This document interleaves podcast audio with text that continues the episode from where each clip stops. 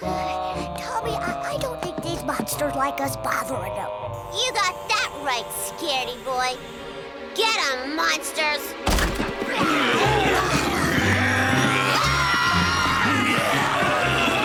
Wait, you monsters don't want to eat us. Why not? Because, um, uh, th- there's a yummy chocolate pudding downstairs in the kitchen. Hmm, chocolate pudding or babies? Hmm, it is a very hard decision. What do you think, Kiki?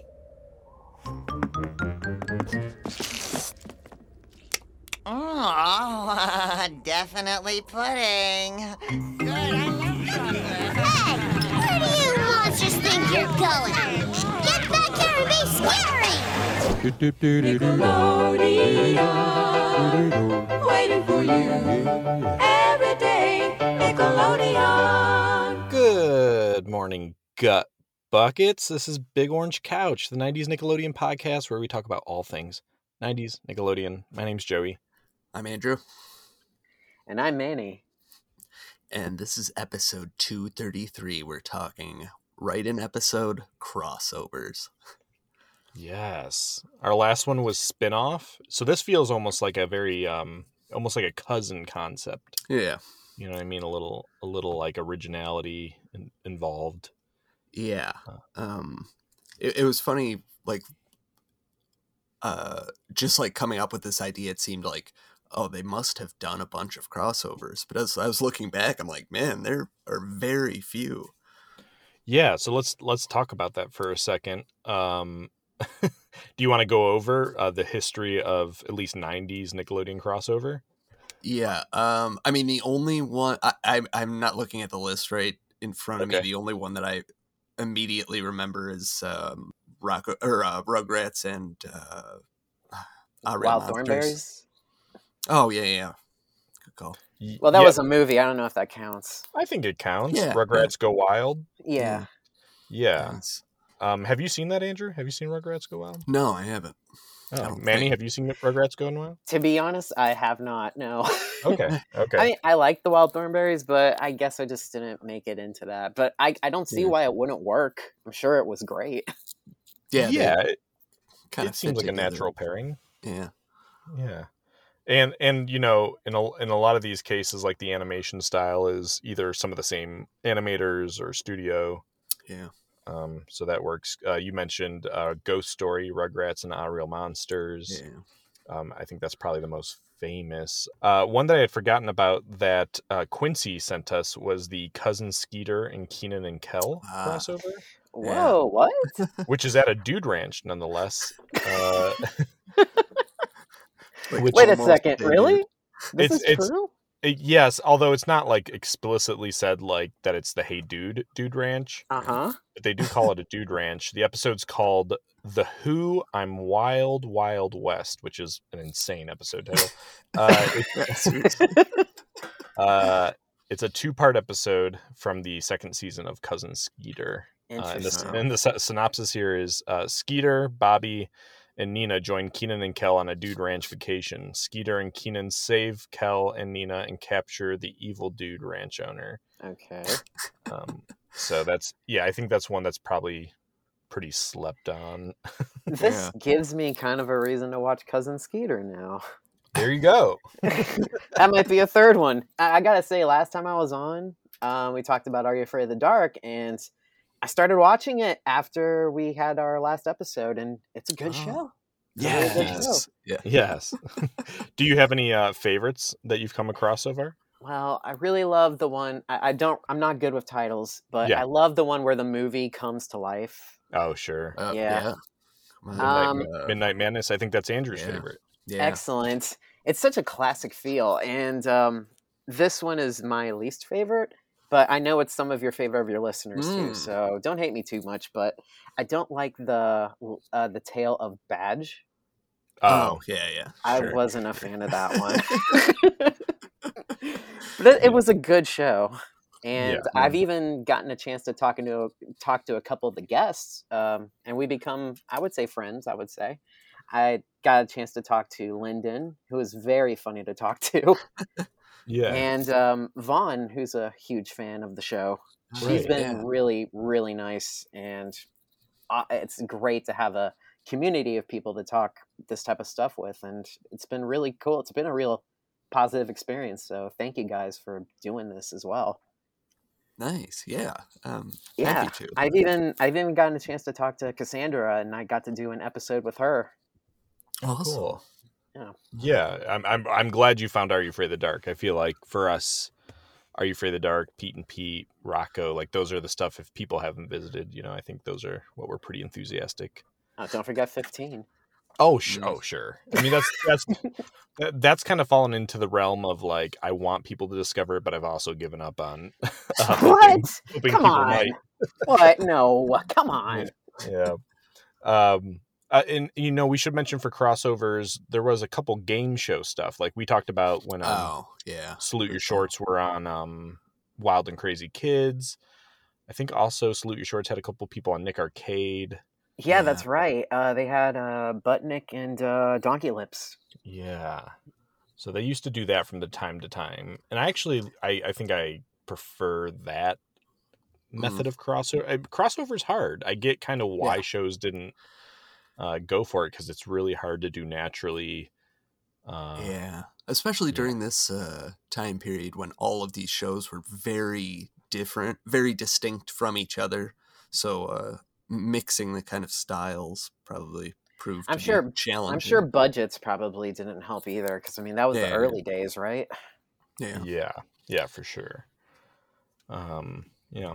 All right. Well, before we get into that, I did want to say, Andrew, the run is over uh, on our on, on Renegade Virus. I, uh, you've finally been defeated on name the episode.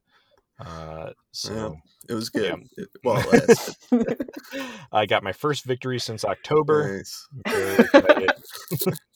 Um, Joey, you were just so competitive, man. oh yeah, I gotta get that win. Gotta get that win. I heard that versus episode, and I was like, man, he is ruthless.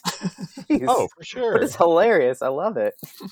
Yeah. Well, I know Andrew can take it, and he knows I can take it, and hmm you know, people Yeah. love a little. People love a little blood. Of course, Sure, sure. it makes things more interesting, right? Yeah. Yeah. Now, for crossover, uh, what was your guys' approach to your stories? Like, what uh, did it come fast? Did you did you struggle with it? Um, I was. I mean, I had the like the seed of this. Maybe we might have even like talked about part of my uh, idea at some point or something. Oh, okay. Because I, I had like a seed in the back of my head that was like, this is for sure. Like I for some somehow want to make this work. Um, Yeah. And I think maybe, well, we'll see. I don't know if I succeeded or not. Okay. I, I have a guess at what you did, and, and we should say we don't know what our crossovers are. Yeah. But I have a I have a guess. There's one that like very late in the game, I'm like, oh, this would have made sense, but um, Mm, I went in a different direction. So so before you do it, we'll we'll take our guesses. okay. Okay. Uh, what about you, Manny? Did it come fast? Did you kind of was it a struggle? Writing is not my strong skill set because I'm more of a visual guy. That's why I mm-hmm. draw and I paint. But Sure. writing was definitely difficult for me. Although I did want to take a chance with it, so that's why I sort of just I thought of it. I, I- like the day that that you asked me to do this, I thought about it during work and when I was coming home. I was just looking at the laptop screen and I just started like thinking like maybe this might work. So I just wrote a little bit of notes and I wrote I wrote this whole story and I got done with it last Saturday around one to two in the morning. and uh, my wife Heather, who's um, background is mainly in English and writing, so I asked her to help me out with this a little bit Oh, cool. because it was um, let's just say it was very convoluted.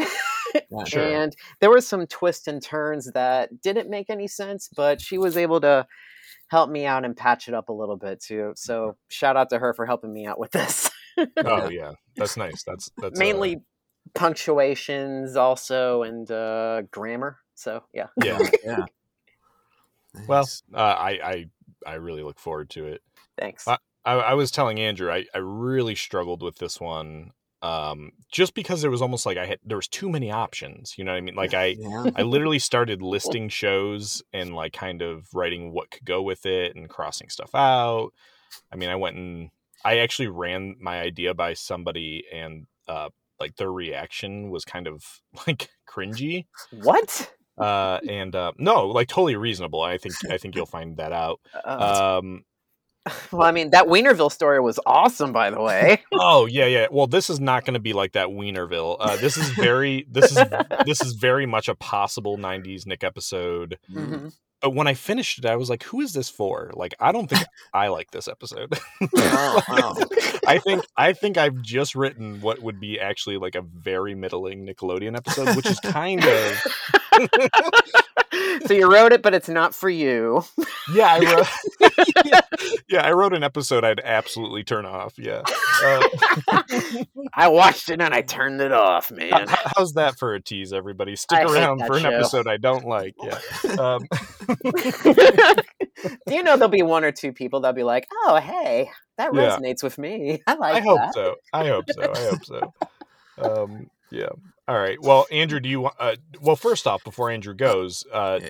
Manny, do you have a guess? You think you know what Andrew crossed over? Um, if I would have to guess, um, I don't want to Give me a promise you guys that I'll tell you for sure because if you guess it right, I don't. Uh, uh, are you gonna say the title first, no. or is the title gonna come second? You don't have to tell us, Andrew. Let's Okay, just be. okay, We'll just be on the record as to what we think. okay, yeah, yeah. yeah, Okay. sure, sure. I would just say guts and Ooh. um, salute your shorts. Okay. Okay. I'm guessing. I'm guessing. Salute your shorts and hey, dude. Whoa. Okay. All right.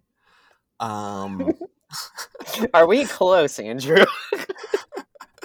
uh. I guess I'll just say like you guys aren't even remotely close. Perfect. Okay. perfect. cool.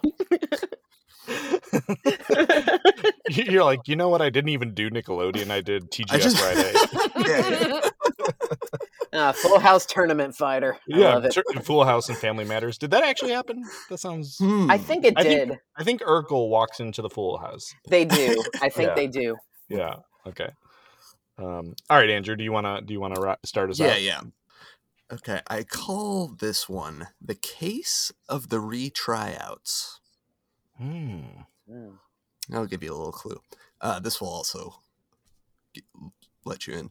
Uh, last time on 15, Whoa! Oh wow! Dylan wonders if he made the right decision dropping out of school.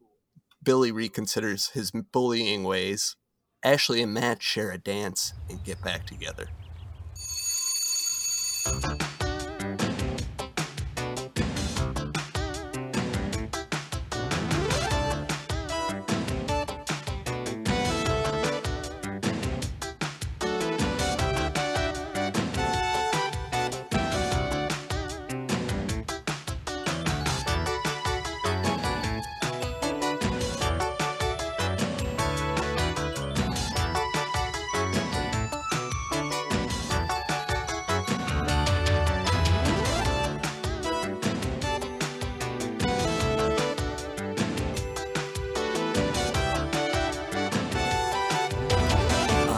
I should say that I totally disregarded um, like real life timelines in this. Like the Oh, I see. these shows Like the, crossed over. the shows didn't air at the same time. No, yeah, yeah. Okay. Okay. um, though though there is some like I in my mind like these happened at certain this happened at certain points in the different shows. You know what I mean? Like if they had lined up, correct? Right. Right. Okay, this is irrelevant. Ex- I'll just go. I just love that it's fifteen. Oh. Okay, so over at the Avalon, Jake spots Ashley in one of the booths, and as he sits down, he says, Hey, who's the new girl? Glancing toward the counter, Ashley tells him, She was in my English class yesterday, but she just sat in the back looking at everyone suspiciously. Weird time to start on the last day of school, Jake says. You know, I really hate to say this, but I miss Brooke. I bet she's already driving the French people crazy. Speaking of, uh, just a little note uh, Brooke leaves after season three. She moves to France. Yeah. Um, speak, speaking of, you have big plans this summer? No, not exactly, Ashley says. Hey, by the way, where's Courtney? Oh, she and her mom moved to the other side of town, Jake says. I guess it's easier not having to see her every day. She never liked me anyway. Before she left, she told me she still likes Matt. Everybody likes Matt. Sorry, I, I didn't mean. No, it's okay, Ashley says. Actually, he's been acting really. Never mind, it's nothing. Hey, why don't we invite the new girl to come sit with us? She looks sort of lost. Ashley waves the girl over, and she introduces herself and her grandfather as Shelby and Mike Woo. when Jake hears their last name, he recognizes it as Chinese and mentions his trip to China last season. Jake and Mike hit it off over Jake's adventures, but their conversation is suddenly interrupted when Matt storms in and crashes down at the table. Without asking, he stuffs a handful of Ashley's fries in his mouth and mumbles, Hey, is he okay? Shelby asks. Noticing the disgusted looks on the Woo's faces, Jake explains he's bulking up for floor hockey tryouts. He's fine, Ashley says. It's just this greasy food. Come on, Matt. Walk me to my locker. As they walk off, Jake tells the Woos, Sorry about him. He's had a rough year with the drinking and. Anyway, this, this is his last chance to make a team this summer. Uh, that reminds me, I gotta go. I promised I'd help him train. Meanwhile, Grandpa decides he's going to take a look around the school to see if it's good enough to enroll Shelby next year. I love that. I love that Grandpa has to be at school because Yeah. uh, in fifteen. Yeah.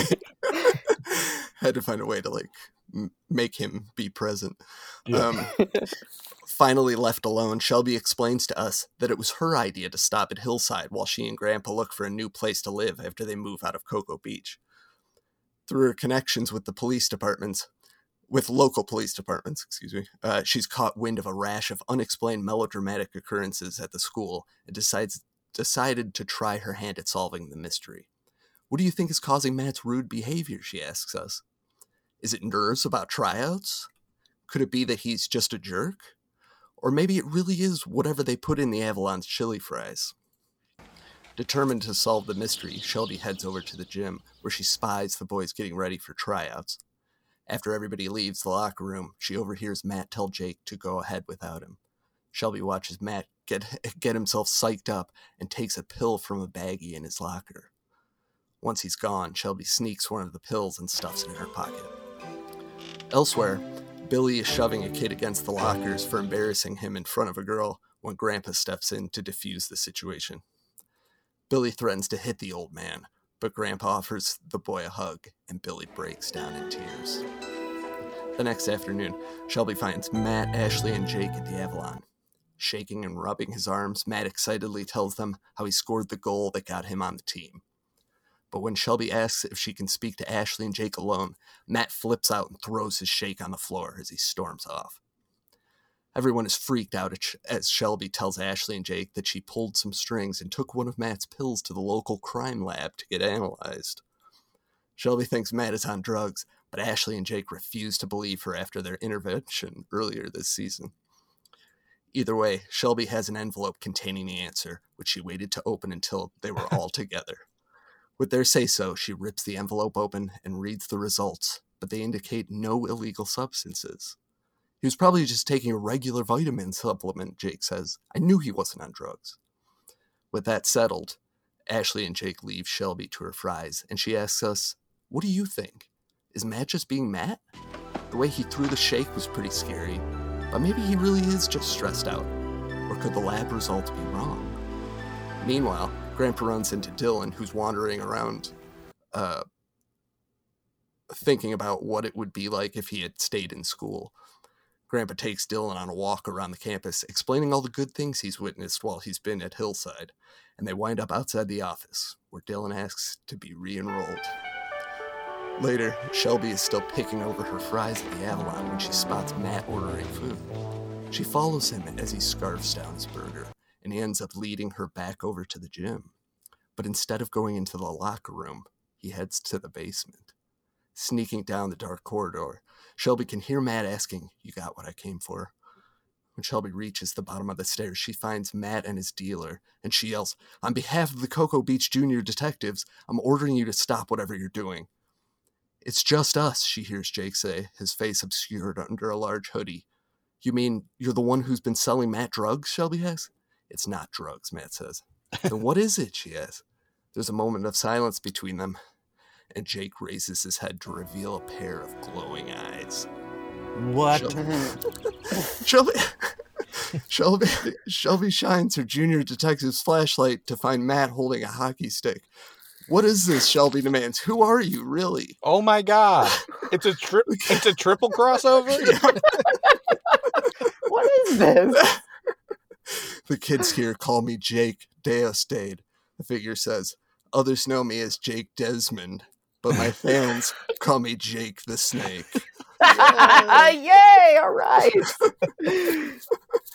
The figure Oh raises it, figure raises its head and hisses as Shelby stares into its glowing eyes. Shelby Shelby tells Matt to run, but he can't make himself give up his new abilities. During my adventures last school year, I discovered an ancient hockey stick with magic powers, Jake hisses. Matt will make a fine addition to my snake pit. And with him out of the way, Courtney will have no choice but to date me. Suddenly, a throat clears and Shelby turns to find Grandpa and Ashley standing behind her. Since Matt won't let go of the stick, Grandpa suggests a hockey match to determine Matt's fate. Jake laughs. I'm gonna clean house. They head to the gym, where Matt and Jake take to the floor. As the game gets underway, Matt soon learns that the legend is true. Jake really can snake through any defense. the, the effects of the hockey stick have taken their toll on Matt, but the more he plays, the more his skills increase, until he's finally able to keep up with Jake. When Jake slips up and misses a crucial goal, he starts to falter, and before long, Matt has mounted a comeback. With one goal left and the score tied, Jake pulls back his hood to reveal his true hideous snake head. Matt cowers at first, but then he does the impossible and snakes past Jake, only to shoot and score the winning goal. Sss. Jake hisses, collapsing to the floor as the others rush onto the rink. When Grandpa pulls Jake's cowl back, the snake creature has transformed back into regular old Jake, who looks at Matt and chokes. You really gassed me nasty out there.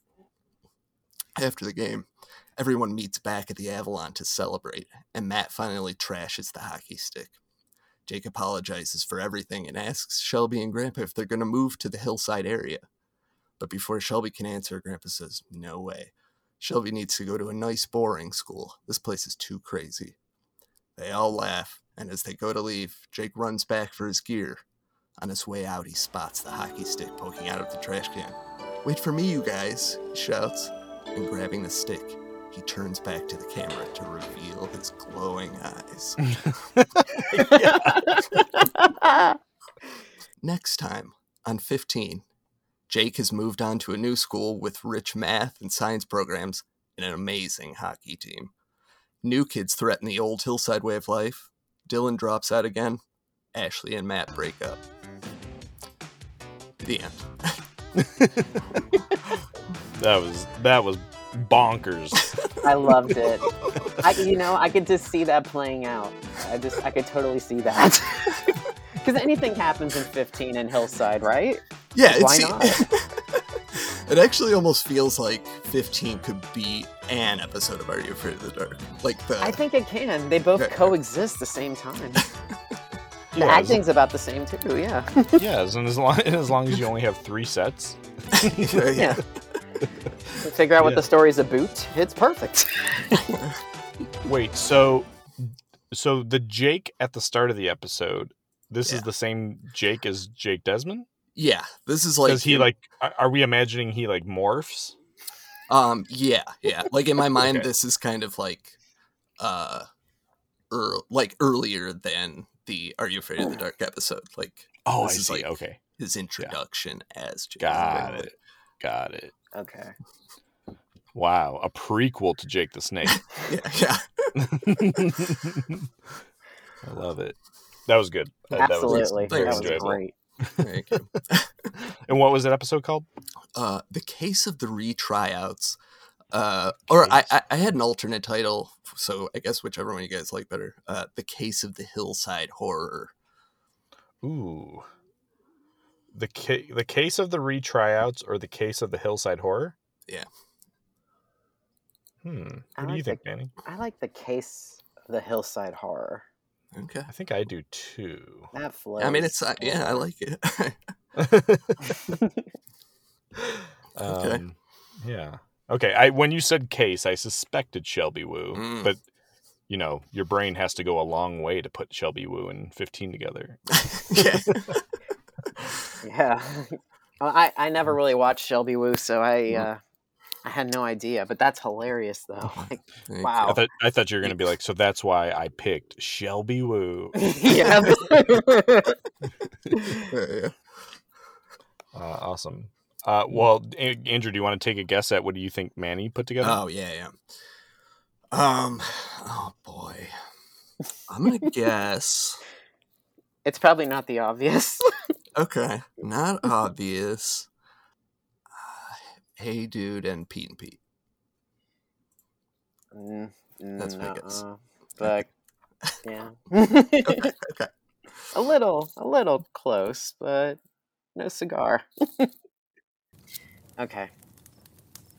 We open at dusk on a muggy evening where we see the Midnight Society trying to conjure up a story to tell. Gary is pacing back and forth slowly, Mm. while all members seem frustrated. Some are looking out into space. Even Tucker ran out of practical jokes to play on his big brother. Gary asks, Does anyone have any ideas for stories? The members start to look at each other, one by one, as they all disappointedly shrug, No. Except for Stig, who is just playing with sticks. Kristen looks concerned and says, This hasn't happened before. We always have ideas for stories. Kiki enthusiastically shouts, I know! If I just get some blood going to my brain, then I can think of something. She attempts to stand on her head, but, sh- but she falls. She turns to Frank, who is laughing, and says, So, what brilliant ideas flooded that tiny head of yours? Gary clears his throat. If you guys are done, I have an announcement to make. I believe we all reached what I feared most mental burnout. all the members gasp and are looking worried, thinking this might be the end of the Midnight Society. Gary tries to put them at ease by suggesting they should all take a short weekend trip. Gary says he knows a place their family vacations and where his cousin Ted works. Best part is, it's only a train ride away. He invites them mm-hmm. all to take a trip and make plans to meet at the station at 10 a.m. the next day. He tells them to get some sleep because tomorrow they relax at the Bar None Ranch.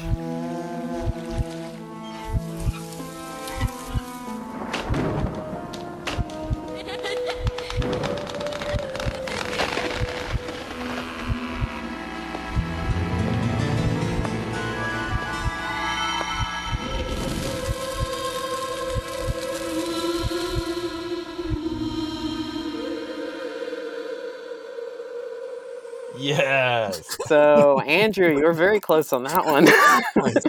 Uh, wow. This is great. Yeah, I love the uh, Midnight Society being a part, like a direct part of this.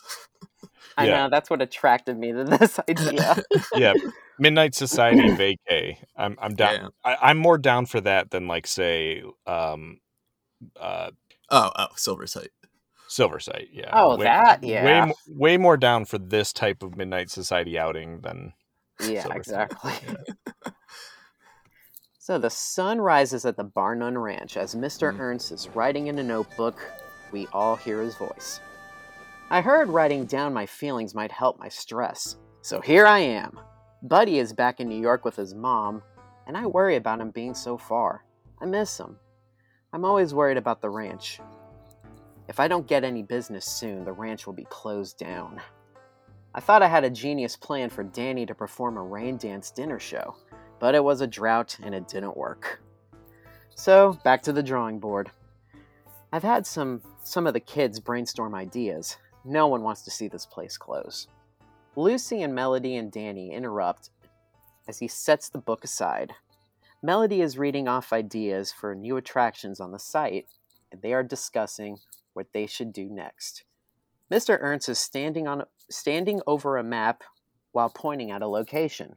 What about that building? Lucy responds, "Oh, that's an old abandoned saloon." Mr. Ernst perks up. A saloon? What a perfect idea! What's more better than an old country saloon? Melody says, That's a saloon doesn't sound very family friendly for the guests since it is a family establishment. Ernst says, That's true, but we can serve stuff like root beer and sarsaparilla, family dinners. We might even have a piano player and some singers and dancers. Ernst orders the crew to go about their daily duties, and afterwards they can go check out the saloon and see what they can do. Danny stays behind for a moment and looks a little concerned as he remembers an old legend he once heard. Meanwhile, the Midnight Society arrives in Arizona and are headed towards the ranch. Gary is starting to feel a little overheated. The desert is much hotter than he thought it would be. there is sweat rolling down all their faces, and they're beginning to feel the effects of heat exhaustion. Betty Ann notices a, dis- a deserted saloon up ahead and suggesting maybe they might have something cold to drink. Stig, looking a little worried, says, I don't know, guys. This place doesn't look like it's still in business. Sam says, I'm willing to see. If there's one thing our stories have taught me, it's to take chances and live a little. She chuckles as she says, Besides, it could give us some inspiration. I mean, that's why we're here, right? While the saloon is worn out and old looking on the outside, Inside, it's pristine, shiny, and fancy looking. However, it looks like no one is in there. There is an eerie feeling that takes over them as they slowly and quietly walk up towards the counter. Tucker shouts, Hey, is anyone in here? Gary and the others turn and look at Tucker with daggers in their eyes, as if to say, What are you doing? Tucker says, What? I thought you said we were here to drink. I'm hot. With their backs turned, facing Tucker, they hear a voice behind them go, What do you have? All immediately jump and turn slowly to see a rather unusual man. Gary awkwardly laughs, Sorry if we startled you, mister. The man interrupts Gary by saying, That's saw dough! No, mister! Accent on the dough! Wait, oh my god, what? I mean, this might as well be another triple crossover, even though it's technically canon. oh man. Okay. So Gary and Tucker look at each other, then back at Sardo, then back at each other, then back at Sardo. Sardo is staring at the kids and looking impatient. Can I help you? I don't have all day. Frank says, You don't exist. Sardo smiles at him and says, If I don't exist, then who is talking to you right now at this very moment, young man? Uncomfortable silence as Frank and Sardo stare at each other. Kiki moves Frank aside and apologizes for her friend, saying maybe he got too much sun. She orders a round of drinks for her friends. Sardo must be feeling generous and does not charge for the drinks and suggests they should stay for a while until the sun is not as powerful. Gary is very freaked out and questioning himself. Is he losing his mind? How can this be? After about an hour, Sardo tells him to kindly leave because he's expecting a dinner rush. They thank him and leave and head towards the ranch. The Midnight Society checks into the ranch and are walking around the complex trying to find their cabins. They're looking at the neatly numbered buildings when the strap of Tucker's bag breaks and Gary bends to pick him up, pick all of his belongings up. At that moment, Ted notices the group and sees Betty Ann and Sam. He swaggers up to them. Well, howdy, little ladies, he says in his most obnoxious voice, and welcome to this place we call the Bar None Ranch. I'll be your guide. Sam raises an eyebrow and tells him they're just looking for their cabins. Gary and Tucker stand up stand up and run over to the rest of the gang as they recognize him. Hey, Ted! Tucker yells. Out and he hugs him, and Gary and Ted just shake hands.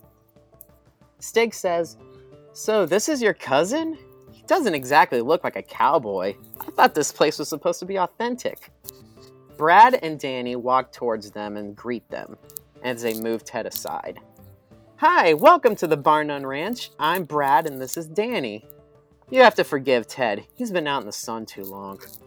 Ted responds by, Actually, for your information, Brad, this, these are my cousins, Gary and Tucker, and their friends. Brad, Brad rolls her eyes at Ted and then smiles at the Midnight Society. Well, then, you must know him a little too well. But to answer your question, yes, this place is authentic. All you see around you is actual desert. Danny says, We're having a storytelling session around the campfire tomorrow. So, do you guys have any tales to tell? The Midnight Society all look at each other and laugh. Danny, Brad, and Ted all exchange looks of confusion. Kristen senses the mood and introduces her friends and explains they have been telling each other scary stories for years and how they feel that a change of scenery would be good for some good ideas and story inspiration. Tucker butts in, Yeah, we found this weird ramshackled looking saloon in the middle of nowhere with no with one weird dude working in there. I feel like I can make a story out of that. Danny and Brad look confused. Danny explains they thought this place was abandoned and decided to go to the office to tell Ernst and Lucy. The sun is starting to set, and the Midnight Society explains their encounter at the saloon to everyone, and now joined by Melody, Lucy, and Ernst. The staff at the Bar None Ranch are stunned about what they've just heard. It's too bizarre to believe. I was just there an hour ago with Melody, and there is no one there. It's completely dilapidated. Lucy starts to Lucy starts to feel uneasy as she walks over to the window to see a hazy full moon. Well, tomorrow is a full moon, and a lot of weird things have been happening in this ranch recently. I don't want to freak you guys out, but sounds like you just saw a ghost. Danny turns to them with a, like a light bulb popped to his head. He explains that the older kids in town used to scare the younger kids with a legend at a bar. It all started when there was a bar fight over the legend of the man eating jackrabbit. The bar owner wasn't an honest man and was trying to make some extra money. He took bets, and some say they were trying to swindle the townsfolk with fake rabbit's feet and old, worn out shoes dyed in sheep's blood. There was a giant bar fight, and lives were lost. No one knows if it truly exists. Some say think you can still see the silhouette of the rabbit with either a foot or a hand in its mouth. Out by the old bar. It has to be this it has to be that saloon, Ernst yells. Melody says there's no way this is real and tells them that they should all turn in for the night. Camera pans to Gary tossing and turning in his bunk of the cabin. His brain won't let him sleep, and all he could think about was the saloon.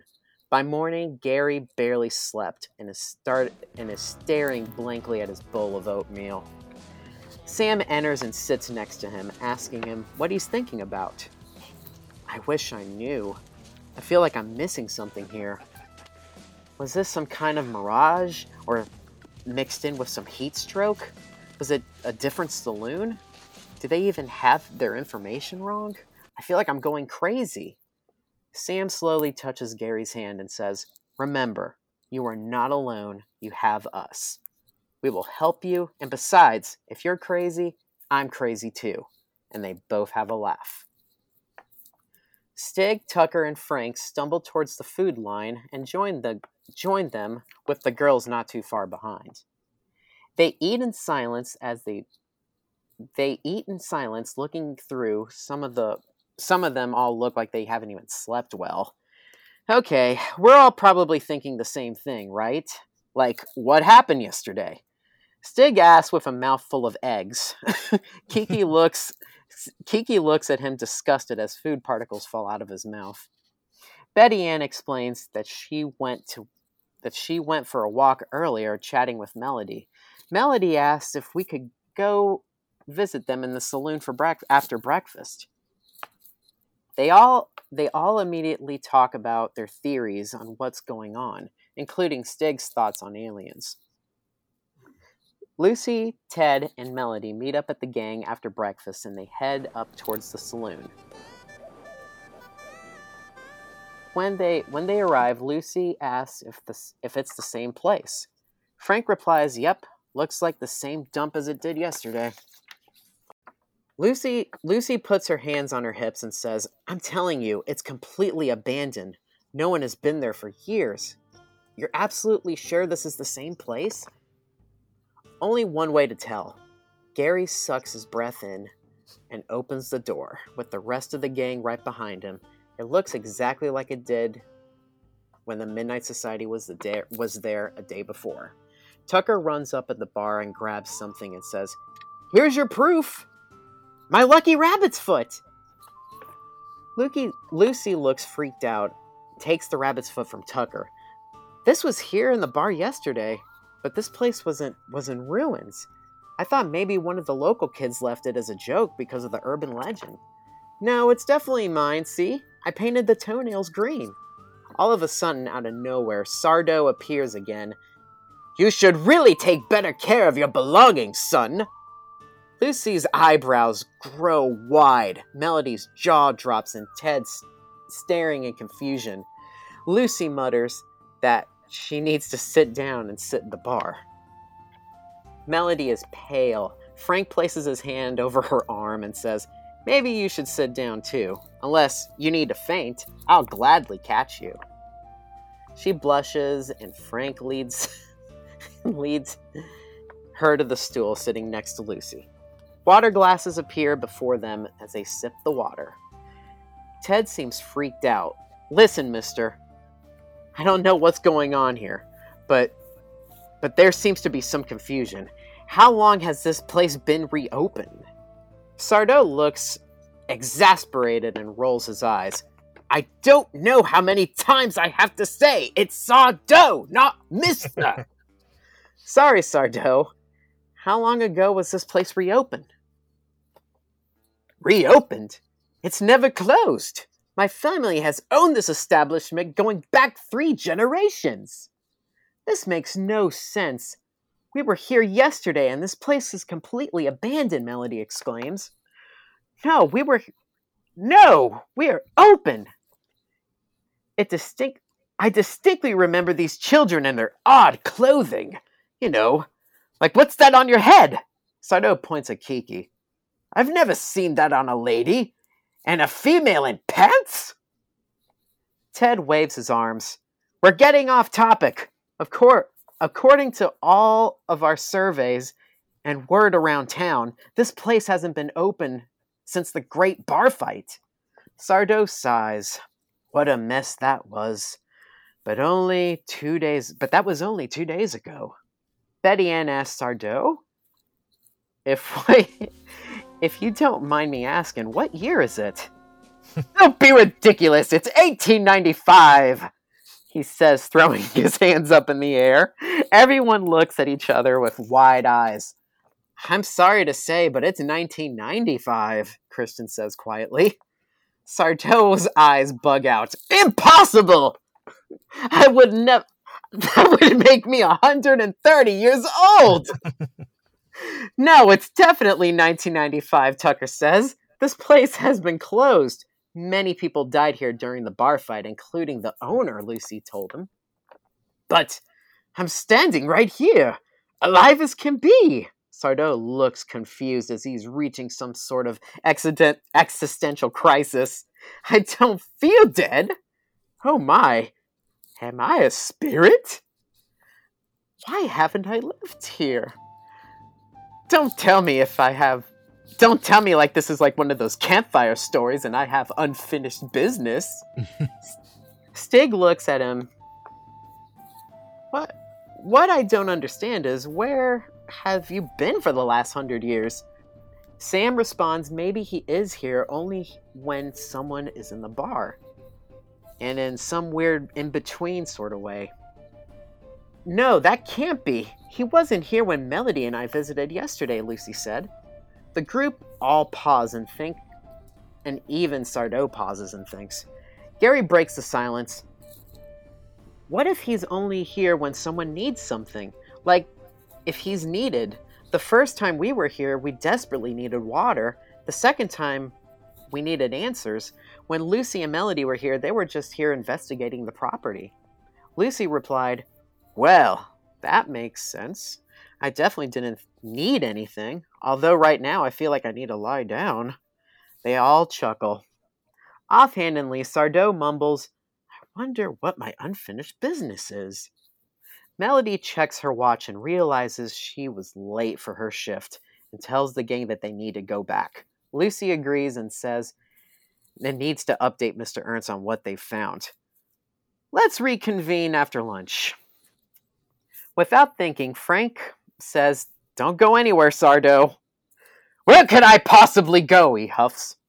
Everyone returns to the ranch and Melody tells and Melody and Ted go back for their shifts. Danny and Brad join Lucy and Ernst in the office. The Midnight Society has lunch. Lucy fills them in with the entire visit, and eyes wide open and shocked. So, does any so does this mean that we can use the saloon for the events? Ernst asked. Asked. Lucy rolls her eyes. We would need to talk to the owner, but we can. While the others stay behind, Ernst, Lucy, Gary, and Sam and Stig return to the saloon to meet with Sardo. When they enter the building, it looks abandoned and run down again. Ernst thinks that they're playing a trick on him and says, What the heck? You said this place was beautiful. We swear it's real. They all wander in at the same moment, and Sam says, I know, we didn't come back needing anything. Sardo, Sardo, we need to speak to you. Yeah, Mr. Sourdough, I need to speak to you and I need to save my ranch, Ernst yells. Immediately, everything turns clean and fancy again, and Sardo appears face to face with Ernst and yells, It's Sardo! What is wrong with you people? Ernst obviously freaks out and stumbles into the bar and knocks over water glasses from earlier. He is shocked of how beautiful everything looks. Lucy says that it's understandable that Sardo is stuck here and they don't know what is keeping him here, but but they want him to figure out how. Sardo seems happy. We actually have a proposition for you. Sardo looks intrigued while Ernst looks confused, as this is brand new information to him. We will help you figure out what is keeping you here. If all if you allow us to use the saloon for events in our ranch, maybe not every night, but allow us to have music, food, and liveliness here. It will all be under your terms. Maybe we can maybe it will help us get to know you better and figure out what's keeping you here. Sardo looks emotional for a moment, but immediately composes himself. To play it off, I suppose it couldn't hurt to try. It would be nice to have some fun here. I would like a share of some of the money, of course. Stig laughs. You're a ghost. what do you need money for? Sir, I would gladly give you anything if you want if you want us to help you. Ernst be- Ernst begs, is there any chance you could work tonight? Maybe for dinner? Well, I would see I would need to tidy up a bit.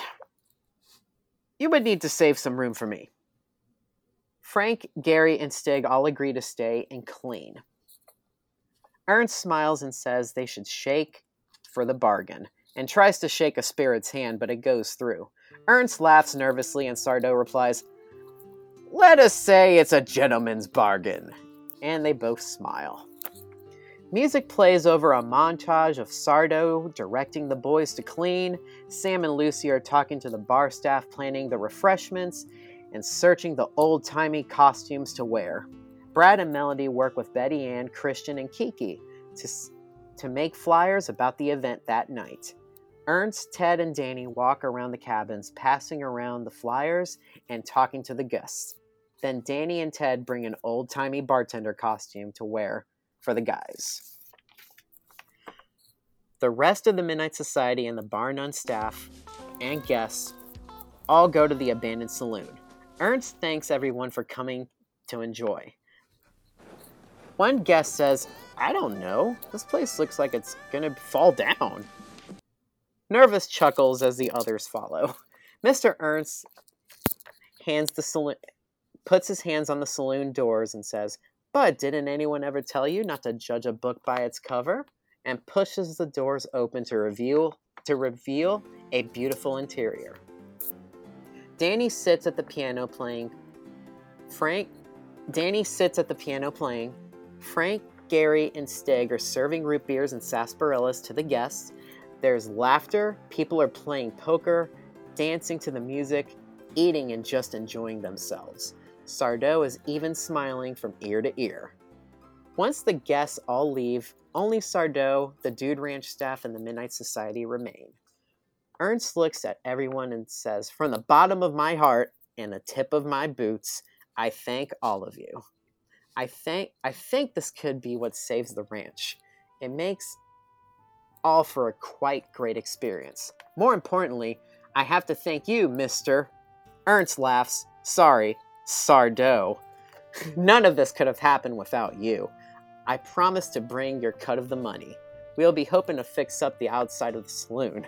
Maybe we can find a photo of what it used to look like, and we could recreate it. Sardo smiles and says that would be lovely.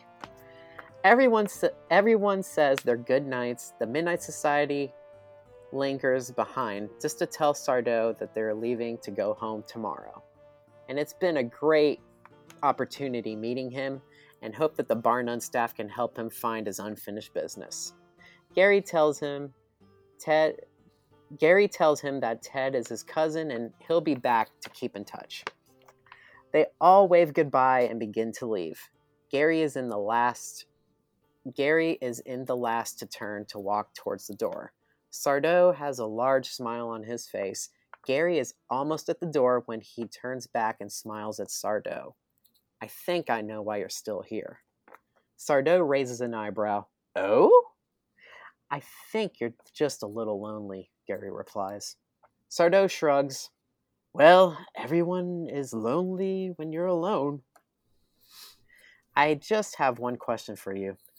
Was that tale of the man eating jackrabbit real? Gary asks. Sardo chuckles. Well, all I can say is just because you don't see something doesn't mean it's not there. They all smile at each other. Gary tells him he will see him around and leaves. As the ranch as they leave the ranch, Danny comes up and puts his arms around Gary and Betty Ann. That was great! Are we still on for the campfire stories tonight? Betty Ann grins and says they feel a bit more inspiration now. It fades out and shows fire being stoked. Almost everyone is sitting around the campfire laughing. There is a little rustling sound, and the camera pans over to a bush in the background. The full moon, the full moon is bright and creating shadows. It looks like there's a shadow of a jackrabbit holding something in its mouth. The bush rustles again, and Kristen, who is the closest, takes a look around. She nudges Kiki and says something like, Probably Tucker is trying to scare us again. Kiki says as she rolls her eyes. Then Tucker turns and asks, What did he do? Something runs quickly out of the bush into the night, and the girls scream and laugh. And they see a dog pop out of the bushes, and the dog stares at them, wagging its tail. Oh, it's just a dog chasing an animal, Kristen laughs. Melody says it's probably a guest dog. Everyone is laughing at the dog and s- because they just saw a ghost. How, how in the world are they scared of a dog after they just encountered a ghost? Danny says, All right, everyone, I think it's time to start. Midnight Society, would you like to show us how it's done? Sam smiles and says, Come on, Gary, what's your story? Gary begins to say, All right, remember that dog you just saw? Well, I've seen this dog before. In fact, if this dog had unfinished business, much like Sardo, what if this dog wasn't really a dog at all? Gary pauses and looks at the confused faces. He starts again. What if a mystical man casts a spell on you, turning you into a dog because you, when you were a human, you were very nasty and unpleasant to be around? The man wanted to teach you to cherish your life and be a better person. However, you are now stuck as a dog forever because your good deeds were cut short. Gary pulls the bag of sand and tosses into the fire. Submitted for the approval of the Midnight Society, I call this story The Tale of the Missing 60 Deeds. The end. Very nice. Ni- really good wrap up, yeah. I wasn't expecting that. What it, so is that the name of the episode? The Tale of the Missing 60 Deeds? Oh no, it's called um, Hey, Are You Afraid of the Dark, Dude? Nice, nice. I love it. I'm glad you guys liked it. I'm sorry it was so long. Oh, it's okay. No, no, it's cool, man. I Um, thought you might get a never- laugh. Huh? I uh just it's weird how like well Hey Dude and Are You Afraid of the Dark kind of connected there. Um like it feels like you can still feel the different worlds but like they I feel like they mesh together surprisingly well. I know it's so weird. Like when I was writing this, I'm like, it kind of works. Like I could see this kind of happening. Yeah. It's just very weird, but it's like, yeah, it matches together. And I thought it. I thought you guys might get a laugh of having um Eddie McDowd cameo at the end. So, yeah, for sure. For sure. Yes. Yeah. which, which, by the way, I have to say, I watched. Um, I didn't like it. Ah, Oh, sure. Yeah, yeah. Yeah. Yeah, it wasn't very good. I couldn't even. I couldn't even make it past the pilot. So, Manny, Yeah, that just Manny, that just means you're a human, so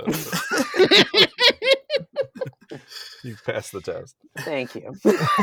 Um, uh, I also just want to note um, that this was like this was an interesting alternate take of the art of the Midnight Society being in real, like us following them instead of the story. Yeah. Um, yeah. and we never got like the chance in the original series to see them like in Uh, their hang regular out as lives. friends? Yeah, yeah. Yeah. I am So so pretty- happy to hear you mention that because when I was watching the show earlier this year, I'm like, what would it be like if they would all just hang out and do something? And Yeah. this was such a perfect opportunity to do it. So I was so happy to write this down and uh, explain it. And I'm, I'm just, I'm, I'm just amazed it hasn't happened in real life. Like, why didn't they have an episode where they didn't make it to the campfire and they ended up doing something else? Yeah. I've always questioned that because they're a good group of characters. I like all of them. Yeah, for sure. Yeah. Also, um, I can't believe they never did the nobody can come up with a story uh Yeah. like conceit at the beginning. yeah. It seems so like right there, but they didn't Yeah, very clever. Yeah. I I do I love the um like the hey dude crossover feels more natural than like I ever would have thought. But when you said he had a cousin named Ted, I honestly thought they were getting on a train to go to Wellsville and that Teddy Forsman was his cousin. Man, that would be so weird, wouldn't it? yeah, I, I was like, you know what? Like Teddy Forsman and Gary being cousins kind of works. now that you mention it, I could kind of see that. Yeah. Gary's kind of like the stiff, and he's more of like the jokester, you know. yeah. Yeah. You know, just putting fart sound effects out of his arm, and Gary just nodding his head like, "Oh boy, Teddy, stop." Yeah. Teddy just Um, doing bad rehearsals for the Midnight Society. Like, okay, I have an idea. Um, also, uh Mr. Ernst and Sardo felt like weirdly matched. Yeah. really? Yeah, it felt like just good to have them together. Somehow they seem to like complement each other a little bit. And Yeah. I'm I'm so thankful. Thank you guys. Thank you very much. Yeah. I was so nervous about this, and I really appreciate your positive, you know, feedback. Thank you. of course. Yeah. Oh, of course. Thank you. Yeah, it was fun. All right. Um well, I so I said I, I don't feel great about this. I don't know who this episode's for. Uh, I'm not even sure narratively it's makes sense. Uh, so you guys will have to. I, I want you to be straight shooters. I want you. uh, I don't want you to Sure, just say, "Oh, good job." You know, if, I want you at the end to be like, "What the hell are you talking about?" Um, I, I didn't know we could cuss on this podcast. Okay. what the heck? Yeah. what the Um, heck? Um, any guesses? Do you guys have any guesses? Mm. Hmm. Just based on, I, I can't re- even remember what you said before, but for some reason, the shows that popped into my head were uh, Alex Mack and um, the Journey of Allen Strange. Okay. Well, I was thinking Animorphs, but that possibly can't be it. Um, let me think. Uh, Salute Your Shorts meets. Um, Salute Your Shorts meets Wild and Crazy Kids. Ooh. Okay. Well, I'll tell you that one of you have one of them, Mm. and uh, and the other one is one that's already been used. Okay. So Hmm. we'll just get go- you'll know real fast here. You'll know real fast uh, Oh, what, right. what the main show is. Okay. All right. We hear phones ringing with surf music playing. The police station is hustling and bustling as Shelby Woo stands near an open door. Wow. Mm. Double Shelby Woo. Gee. Yeah, baby, it's time. it's Shelby Woo's time. Yeah. nice. Um, she's eavesdropping on the conversation between Detective Hineline and an officer. She hears Hineline talking about how the police department has gotten multiple multiple reports of power outages and strange activities occurring at the Coco Comfort Inn, including evidence that someone has stolen food from the hotel restaurant. Shelby turns to address the camera. When you live somewhere, you don't even think about the places people from out of town come to stay. But the Coco Comfort Inn is legendary around here. Some of the most famous people in American history have stayed there. I've always dreamed of going to the roof and seeing the view of Cocoa Beach. People say there isn't a better view around. Grandpa says one day we'll check check in for fun for a fun weekend, but who knows if that'll ever happen. Thankfully, I got a real taste of the Coco Comfort Inn. But as it turns out, with hundreds of possible suspects, this case threw me for a real loop. And as luck would have it, it also introduced me to a friend for life. She leans over and clicks on the computer, and we see the computer screen with that classic Mystery Files of Shelby Woo logo. the screen types Mystery at the End.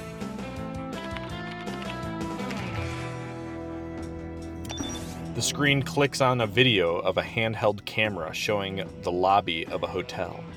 It's the Coco Comfort Inn. The lights begin to flicker in the lobby. An old man in the lobby begins laughing, enjoying the flickering lights. As the lights power down, a woman standing nearby begins to scream and points at the floor.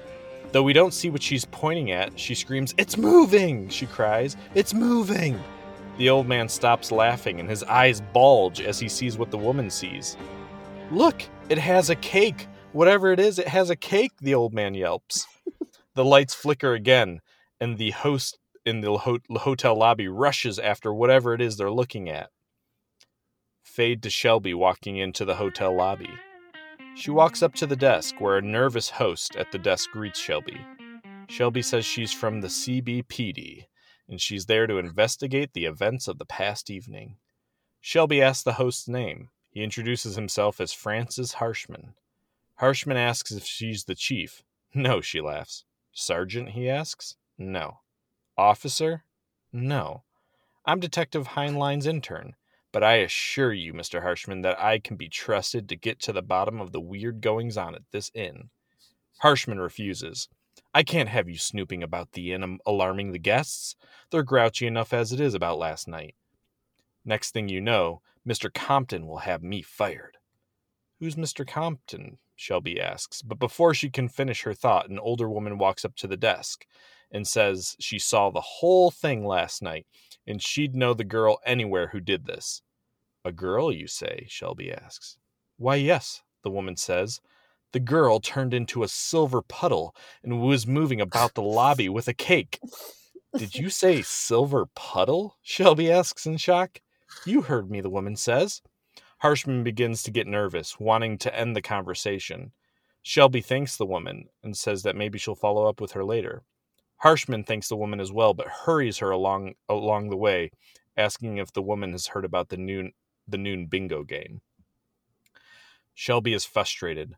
When she turns around, a girl roughly her age is standing there. It looks as though maybe she's been eavesdropping, but the girl notices Shelby's upset and asks Shelby what's wrong. Shelby explains her situation and asks the girl her name. Oh, I'm Alex, she says with a big smile. Alex Mack. Shelby scrunches her face. That name sounds so familiar to me. Shelby shrugs. Alex, knowing Shelby is investigating last night's events, is nervous. So to throw Shelby off, Alex asks Shelby if she wants to rock around the hotel with her. They exchange pleasantries and, inf- and information. Alex sh- shares that she's on vacation with her family, but she's originally from Paradise Valley, California. They walk around looking, but don't find anything of interest. Shelby tells her that she'll be back later. Alex says she hopes to see her again, as there's nothing to do. All my parents want to do is swim in the hotel pool. It fades to Shelby walking into a library with her friends Cindy and Noah. Noah has a huge test in science coming up on nuclear waste and needs to study. The girls tag along. Shelby tells them about the inn and the strange power outage and the stolen food. Cindy says she's heard that the hotel is haunted and that and the suspect is most likely a ghost. Sel- Shelby says she doubts it. But as Noah studies, Shelby and Cindy look through old papers about at the library about the hotel. Many of them are about the famous visitors, but none indicate any hauntings. It cuts back to, to Shelby's home with Grandpa. Grandpa Mike is cooking in the kitchen, uh, trying to flip pancakes in a pan, but failing. Shelby talks to talks half to him, half to herself. Power outages, weird moving puddles, missing cake. I mean, this is also strange. Grandpa speaks as he continues to try to flip the pancakes. The Fairmount, he says. Fairmount? Shelby repeats. In San Francisco, 1977. Strange activities all around the hotel. They put me on the case. Was easy as pie to crack. Well, how did you do it? Shelby asks. Eggs. Huh? Eggs? Shelby says. Oh, no. I used too many eggs in these pancakes. Too heavy, my dear. Grandpa, the hotel. How did you solve it? He turns around and smiles. Find the custodian, befriend them, and ask to see the camera footage from last night. He winks. Of course, Shelby excla- exclaims. Grandpa flips the pancake again and finally lands it. Still got it, he says. Commercial break. All right. Back at the hotel, Shelby meets up back up with Alex in the lobby. Shelby tells Alex her plan to track down the custodian to see the cameras. Alex gets nervous again. Oh, I don't know. There's there's no way they'd let us see that, right? We gotta try, Alex. The girls wander out by the pool. We see Mr. Mack doing cannonballs off the diving board. Alex cringes. So embarrassing. Shelby isn't even paying attention. She's spotted the custodian working on something. He's murmuring to himself, upset about Mr. Compton. Do this, do that, and get paid nothing in return. I ought to get him a, give him a taste of his own medicine. He starts banging his wrench against the pipes when she when he notices Shelby watching him. He quickly packs up his gear and hustles away. Before Shelby can approach, Alex's parents walk up. Well, who's this, Alex? Her mom asks. Alex introduces Shelby. So nice to meet you, they say. And what are you doing at the Coco Inn? asks Mr. Mack. Shelby tells them they're investigating the strange occurrences at the hotel. It was strange, Mrs. Mack declares. It was right as Alex and Annie went to get ice, wasn't it, Alex? Alex nervously laughs. Uh, was it? Who's Annie? Shelby asks. I'll ask my sister, she smiles.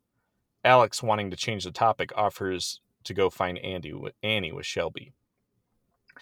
They find Annie working on an assignment in, on a computer in the lobby. Alex rolls her eyes and says she's been in the lobby the whole trip working on a pa- paper on nuclear waste. No way, Shelby says. My best friend Noah is doing research on the same topic right now. Annie perks up hearing Shelby. Well, I'd love to discuss it with him. Shelby smiles and offers her hand. Shelby Woo, Annie Mack. Alex explains that Shelby's investigating what happened last night. Alex makes eyes at Annie as if to say, uh oh. Annie says, Oh, that. I'm sure it was nothing. She laughs nervously. Just then, an old woman, the old woman approaches again. Her! It was her! She points directly at Annie. Excuse me? Annie says. This was the girl in the lobby last night. I saw her running towards the restaurant yelling something. Then the blob appeared, but not her. It must have been her. Blob? scoffs Alex. I'm afraid you're mistaken, miss. I was with my sister last night, so whatever you think you saw, it wasn't her. The old woman makes a stink eye at Alex.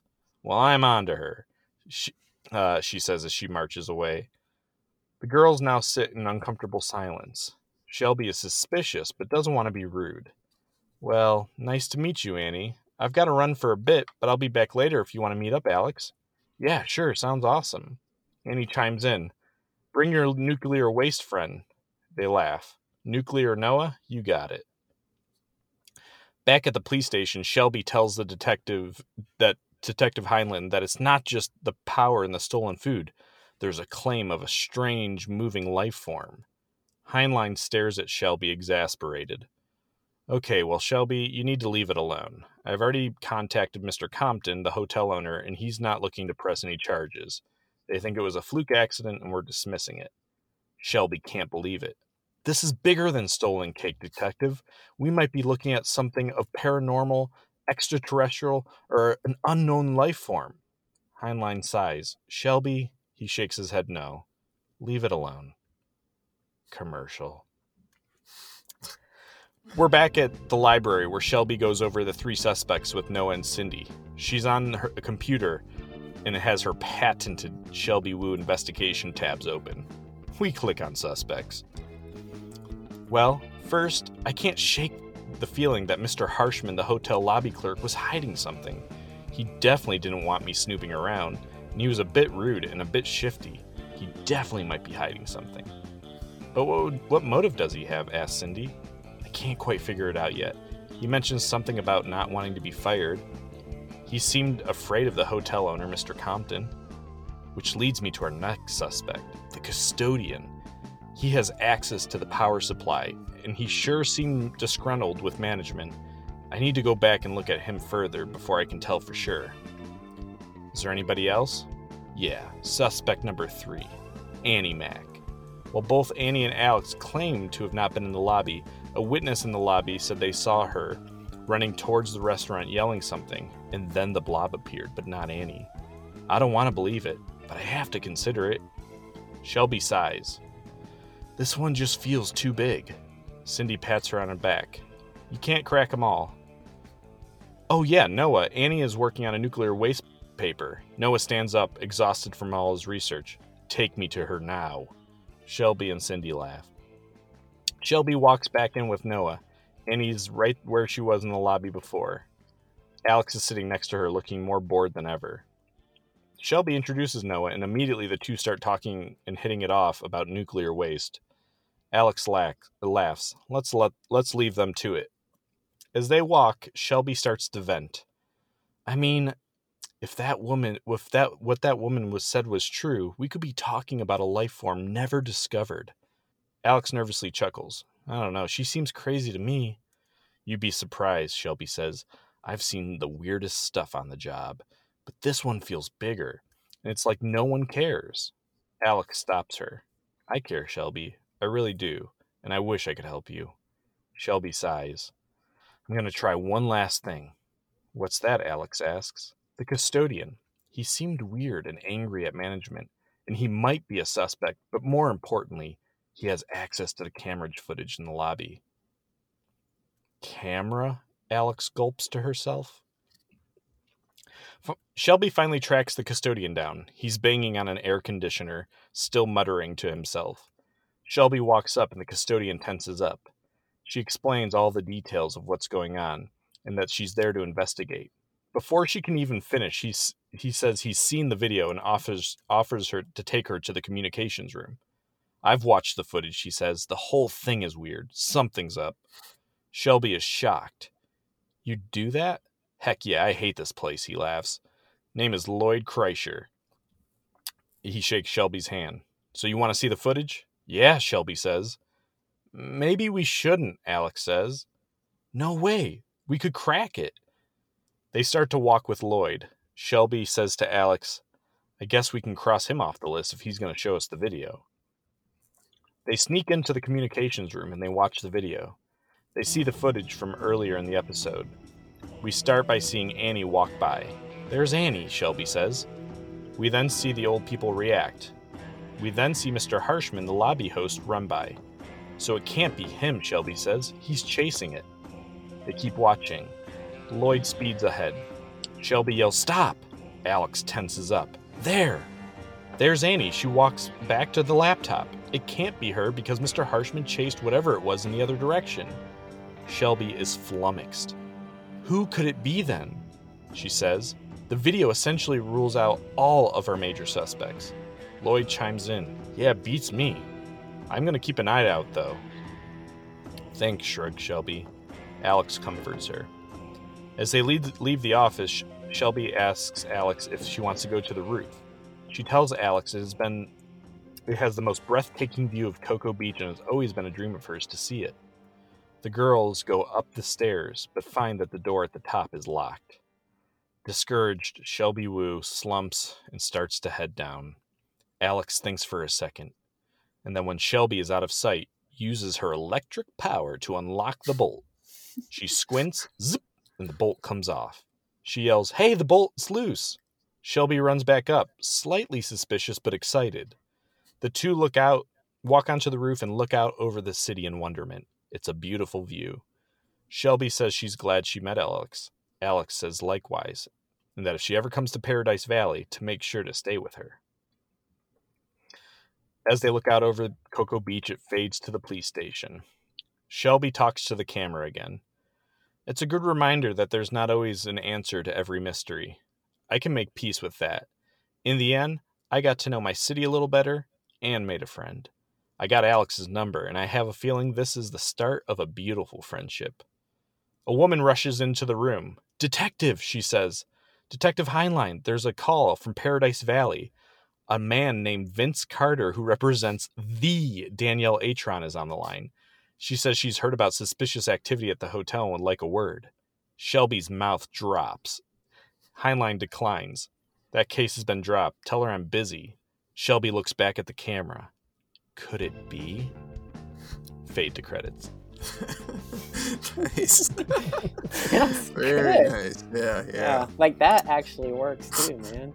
Yeah, that one feels for sure like um especially the way it ends or like the way it evolves and ends really feels like a real episode. Like the way a real one would play Like out. a, like a I mean- real like a real sh- episode of Alex or Shelby. No, no.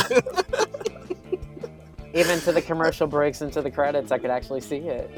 Like- I mean, it just like um, the way like the especially the way like every the story resolves between Alex and Shelby that really rang true to uh, Yeah. classic Nick. You know? Yeah, Um, I mean, I had to. I couldn't have her solve it. Well, I could have Yeah, had her sure, solve sure. it, but then it gets real. Like I don't know, a little Yeah, yeah, overloaded. Then what are you gonna do? And yeah, it, I mean, this feels like something that would actually exist. yeah, Um, like it actually flows like an episode, and it really keeps you guessing. You know? Yeah. Also, you did do a very good job of um, creating scenes that really felt like one show or the other. Mm. Um, like at different times, it really felt like this feels very much Shelby Woo, or this feels very much uh, Alex Mack. Um, like the worlds again, like meshed together well. Um, I also really liked the the moments of the the most famous characters uh, meeting for the first time. That felt like exactly how it would go. Like almost like a pause moment. Like eh, Yeah. it's like A- like Annie and uh, uh, Shelby, I guess, meeting. Um, just uh just that like moment where those two character two big characters from two shows come together and meet you know uh so th- those were good for sure I liked uh, when she unlocked the door.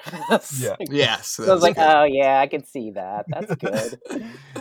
Yeah. yeah The- yeah uh, they like weirdly weirdly worked again like i just feel like it it did meld together really well I originally had it um, as Alex Mack centered, and where Shelby Woo came to town, and Vince has hired her to be the detective.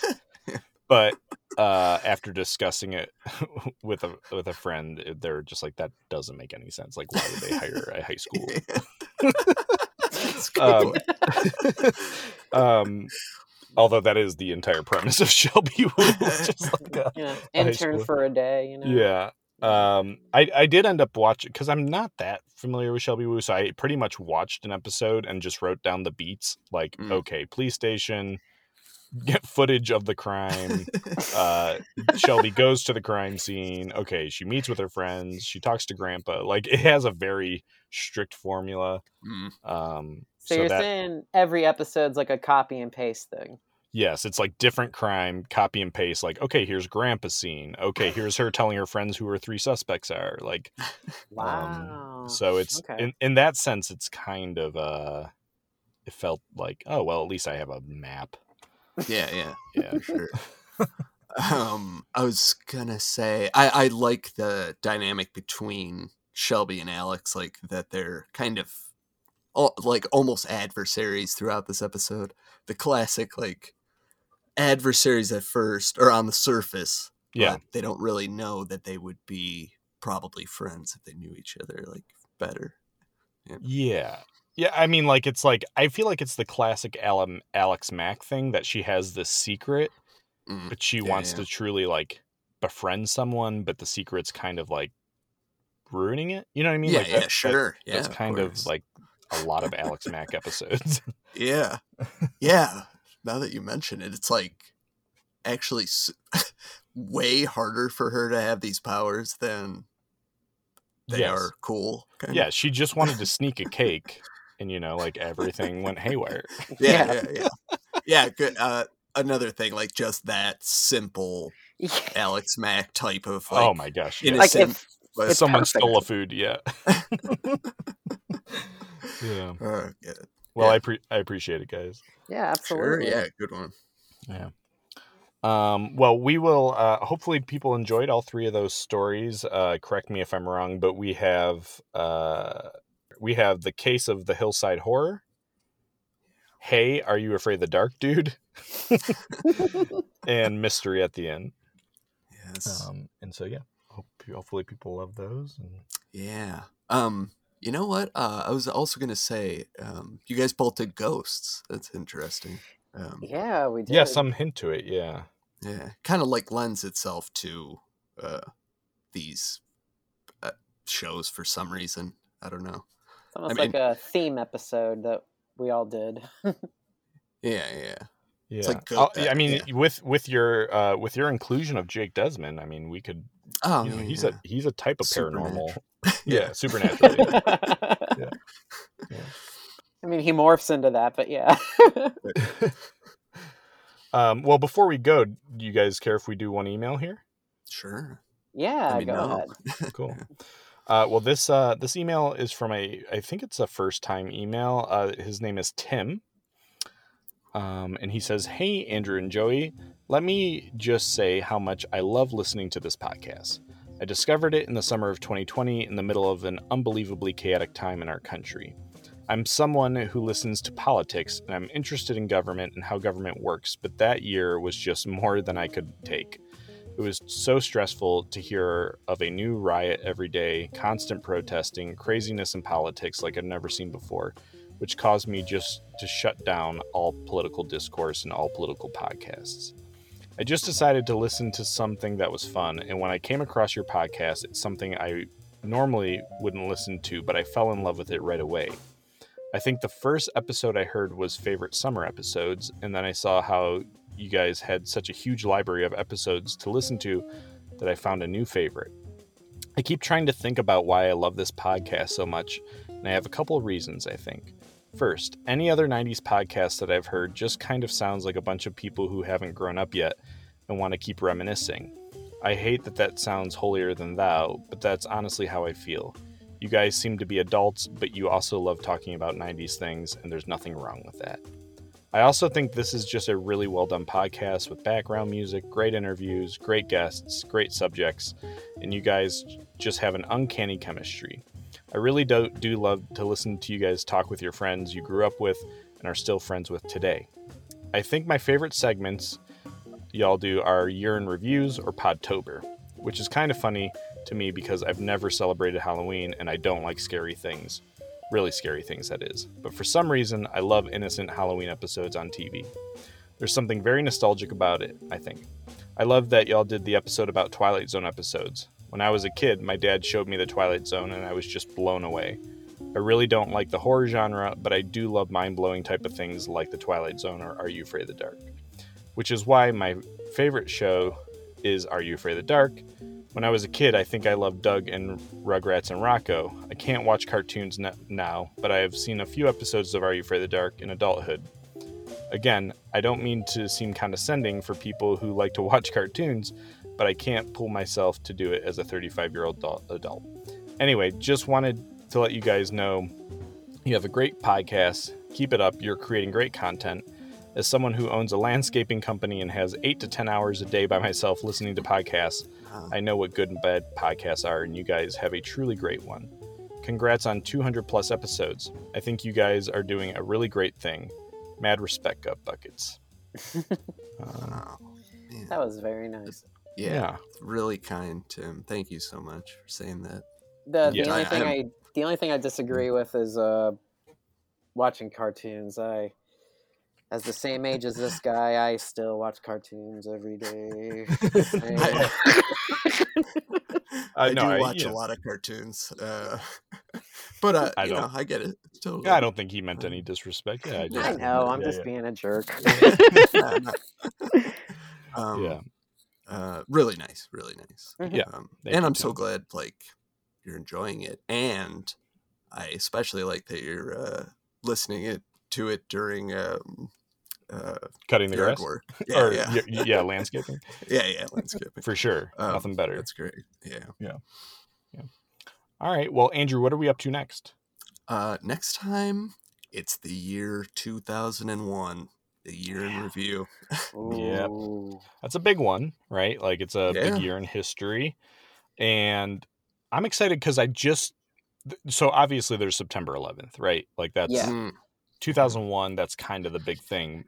I'm excited Mhm. though because I honestly like don't know anything about 2001 off the top of my head. mm, No kidding. Yeah, really? Um, so like I'm excited to go back and be like, all right, what else happened this year that was just happened to be overshadowed? Um, yeah, yeah. Um, yeah, a couple things popped into my head uh, over the last weeks that I, I like looked up. Like, what year was this? And Yeah. uh, so I found a couple for 2001, but um, Okay. yeah, it was a, a year overshadowed by other events. I mean, I, I could think of one right off the bat. Adult Swim. Mm, yeah, It started that year. Yeah, September Oh, okay. second. Oh, cool, cool. I was a big Space Ghost Coast to Coast fan. I still Mm, am. And, me uh, too. Yeah, wanting to Mm. like watch more shows from that company was great. And plus, I was a Georgia native anyway, so that they were making the Mm. shows like in my backyard. So it was it was awesome. wow. That's really I- cool. Yeah. I love their nonsensical humor and just like limited animation. It's great.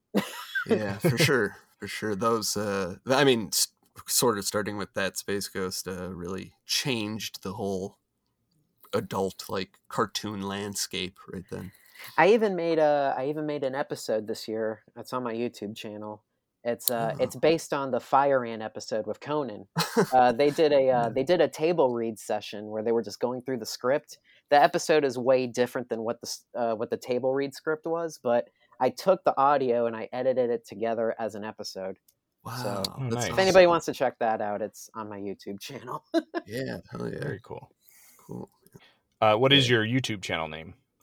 It's um it's a weird name. It's Space Dead Man. It's all one word. Oh It's, yes, uh, yes.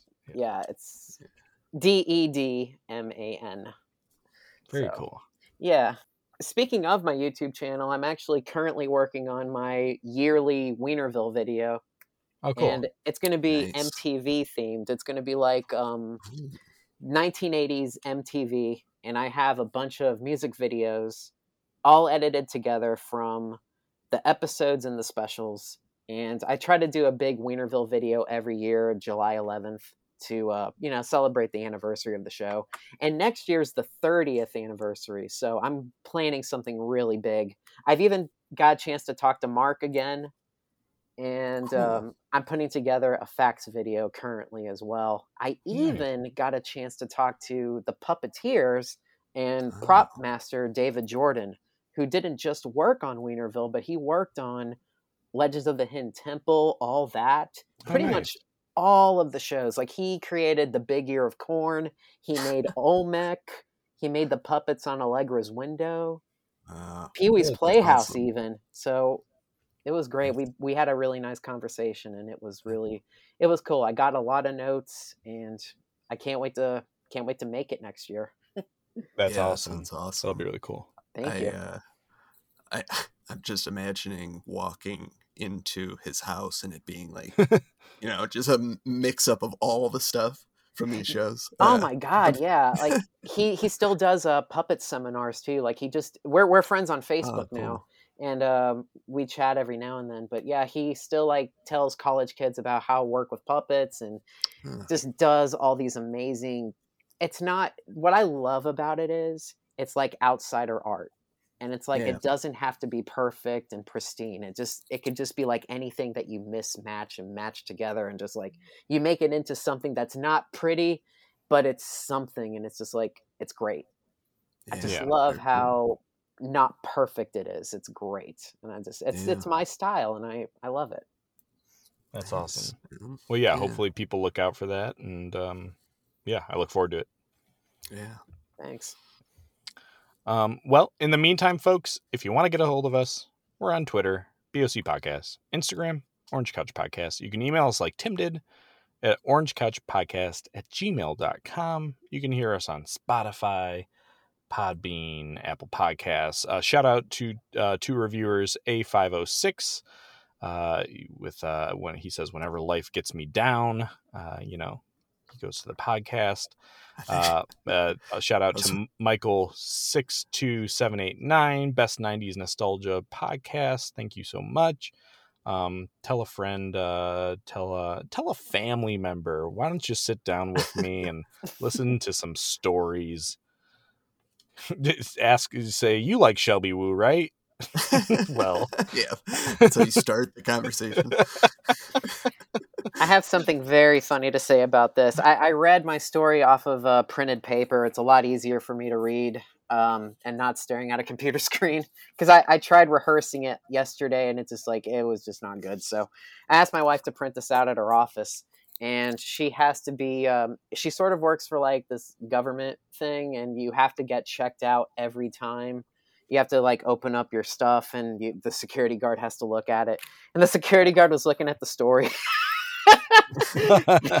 and uh, Heather was explaining, like, yeah, it's it's called the Big Orange Couch Podcast, and he's like, wow, I would love to listen to that. I love '90s Oh. Nickelodeon when I was growing up. oh, up. cool. Yeah, so um, you guys will get some new listeners. Yeah, Oh, Thanks, That's Heather. really cool. Yeah, awesome. uh, yeah. Maybe just start canvassing her workplace. some flyers. yeah, some flyers. Yeah. that's more than I've done. I my here's a fun fact that I don't know if I've ever shared, but like I'm not sure. I one coworker of mine knows I do this podcast, but of the Mm. like 90 people I work with, nobody knows.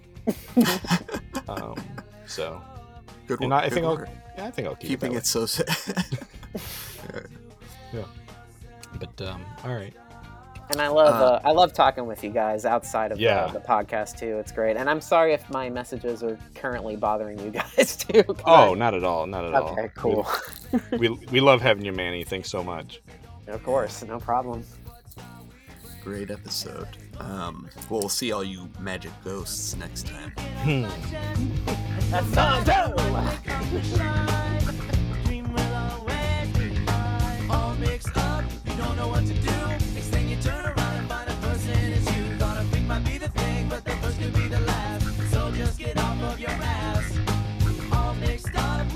Next thing you turn around and find a person is you. Thought I might be the thing, but you know this will